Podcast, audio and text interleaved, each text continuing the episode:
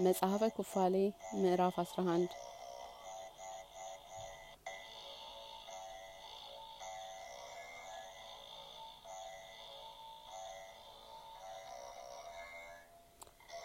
አብርሃም በሕይወት በኖረበት በስድስተኛው ዓመት ይኸውም በአራተኛው ሱባኤ በአራተኛውም ዓመት አብርሃም ሌሊት ተነስቶ የጣዖቱን ቤት አቃጠለ።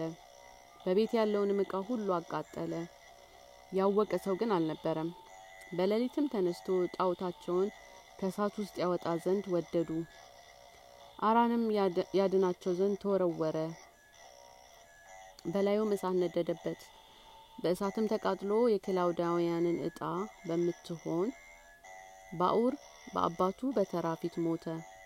የከላውዳውያንም ዕጣ ከምትሆን በኡራም ቀበሩት። ታራም የከላውዳውያን ዕጣ ከምትሆን ከኡር ወጣ። እርሱና ልጆቹ ወደ ሊባኖስ ምድርና ወደ ከነአን ምድር ወደ ካራንም ምድር ይመጡ ዘንድ ወጣ። አብርሃምም ከአባቱ ጋር በካራን ሁለት የዓመቶች ሱባኤ ተቀመጠ። በስድስተኛውም ሱባኤ በአምስተኛውም ዓመት አብርሃምም ተነሳ። በሰባተኛው ወር መባቻ ከማታ እስከ ጠዋት ድረስ ከዋክብትን ይቆጥር ዘንድና ስለ ዝናም የዓመቱን ጠባይ ምን እንደሚሆን ያይ ዘንድ በሌሊት መጥቶ ተቀመጠ። ብቻውንም ተቀምጦ ይቆጥር ነበረ። ቃልም ወደ ልቡ መጣ። የከዋክብት ምልክት ሁሉ የፀሐይና የጨረቃ ምልክት ሁሉ በእግዚአብሔር እጅ ነው። ጠዋትም ማታም ያዘንብ ዘንድ ቢወድ እንዳያዘንብም ቢወድ እኔ ለምን እመራለሁ? ሁሉም በእጁ ነው አለ። በዚችም ሌሊት ጸለየ፣ እንዲህም አለ። አምላኬ አምላኬ ሆይ ልዑል አምላክ አንተ ብቻ ለእኔ አምላክ ነህ። አንተ ሁሉም ፈጠር፣ የእጅህም ፍጥረት ሁሉ ጸንቶ ኖሯል። እኔ አንተ አንተንን መንግስትህን ወደድሁ። ከክፉዎች በሰው ልቦና የሚሰለጥኑ ከመናፍስት እጅ አድነኝ። አምላኬ ሆይ አንተን ለመከተል እየሳቱኝ እኔንም ዘሬንም ከዛሬ ጀምሮ እስከ ዘላለም ድረስ ለዘላለም እንዳንስት አድርገን። ወደ እነርሱም እመለስ ዘንድ ፊቴን ወደሚሹ ወደ ከላውዲያዋን ኡር ልመለስን ወይስ ከዚህ ቦታ ልቀመጥ?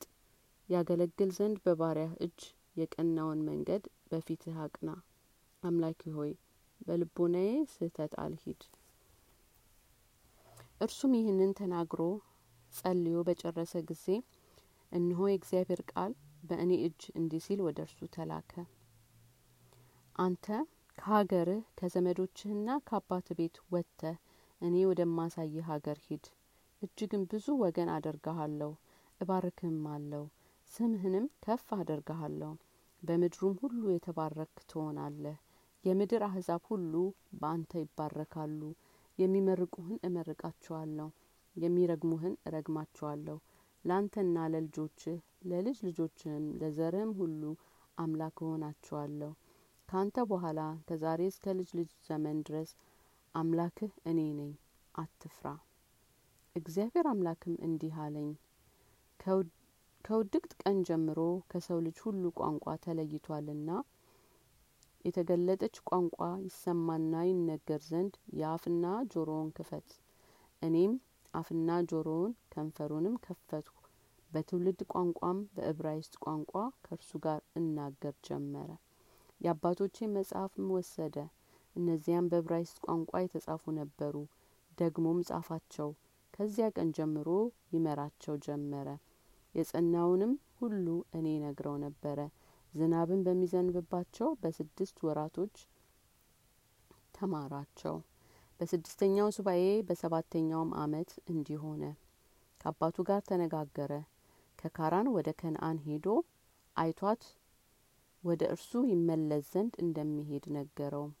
አባቱ ታራም እንዲህ አለው፣ በሰላም ሂድ፣ የሰላም አምላክ ከጎንህ ያቀናልሃል። እግዚአብሔር ካንተ ጋር ይሁን፣ ከክፉ ሁሉ ይጠብቅህ፣ በሚያዩ ሰዎች ፊት ቸርነትና ይቅርታን መወደድንም ይስጥህ። በአንተም ላይ ክፉ ነገርን ለማድረግ የሰው ልጅ ሁሉ አይሰልጥኑብህ። በሰላም ሂድ፣ በእርሷም ለመኖር ለዓይኖችህ ያማረችን ምድር ብታይ መጥተህ ወደ አንተ ውሰደኝ። ለአንተ ልጅ የሆንህ ዘንድ የወንድምህን የአራን ልጅ ሎጥንም ካንተ ጋር ውሰደው። እግዚአብሔርም ካንተ ጋር ይሁን።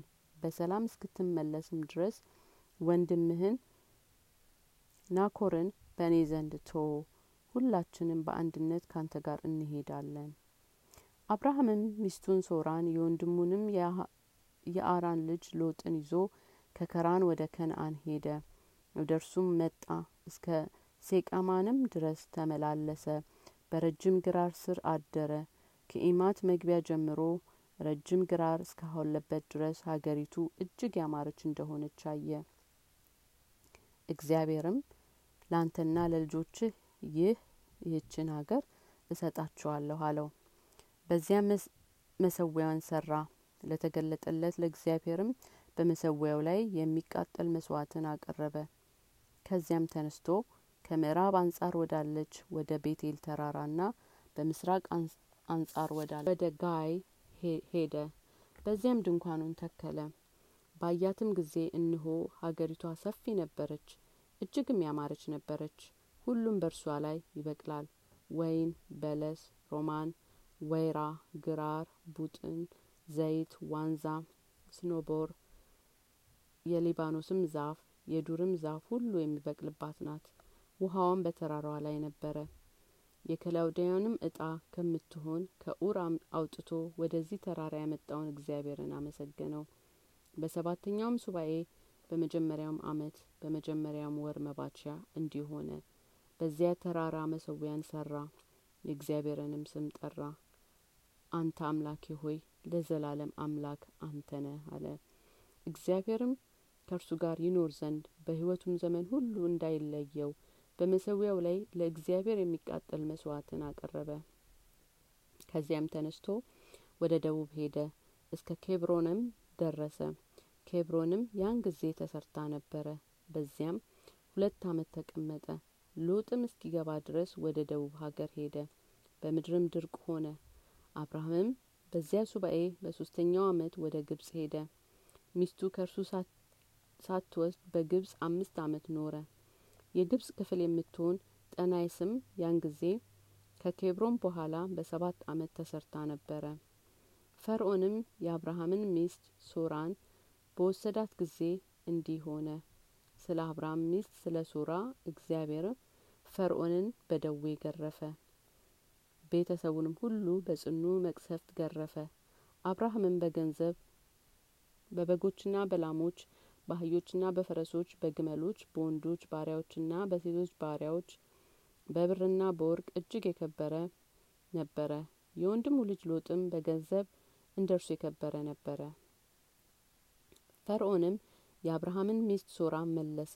ከግብጽም ተነስቶ በቤቴል ምስራቅና በምዕራብ መካከል ወዳለው ቀድሞ ድንኳኑን ተክሎበት ወደ ነበረው ወደ ጋይ መሰዊያ ቦታ ሄደ በሰላም የመለሰውን አምላኩን እግዚአብሔርንም አመሰገነው።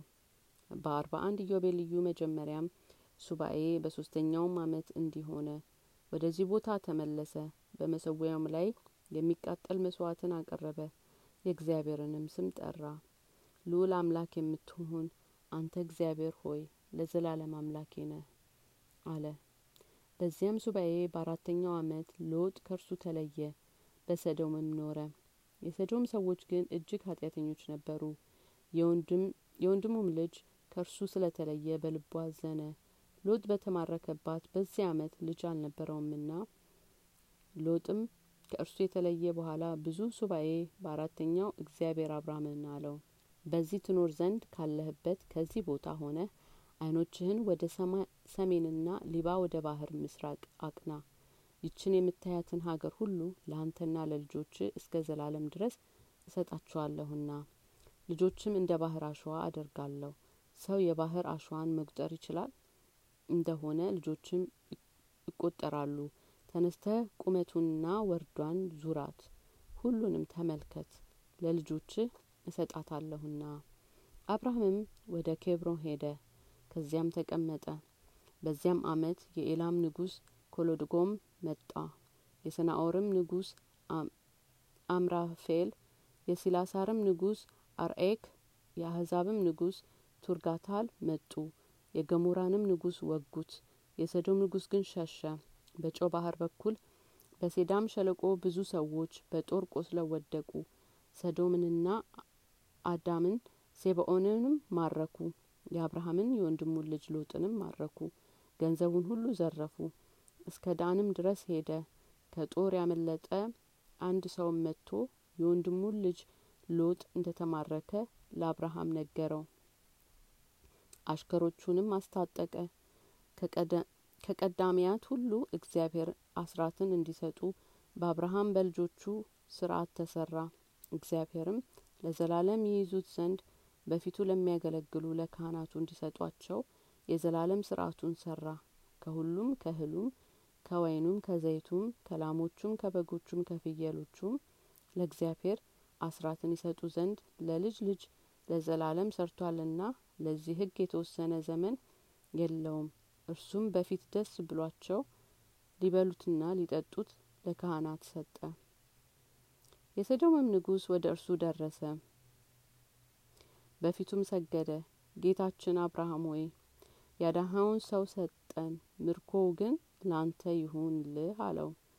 አብርሃምም እኔ አብርሃምን አበለጸግሁት የምትል እንዳትሆን ጎልማሶች ከበሉት በቀር ከአንተ ገንዘብ ሁሉ የክር ፈትልና የጫማ ጠፍር እንዳልወስድ ገናና ወደ ሆነ አምላኬ እኔ እጆቼን አነሳለሁ። ነገር ግን ከእኔ ጋር የሄዱ ሰዎች አሁንና አስኬልን መምራም እነሱ ፋንታቸውን ይውሰዱ አለው።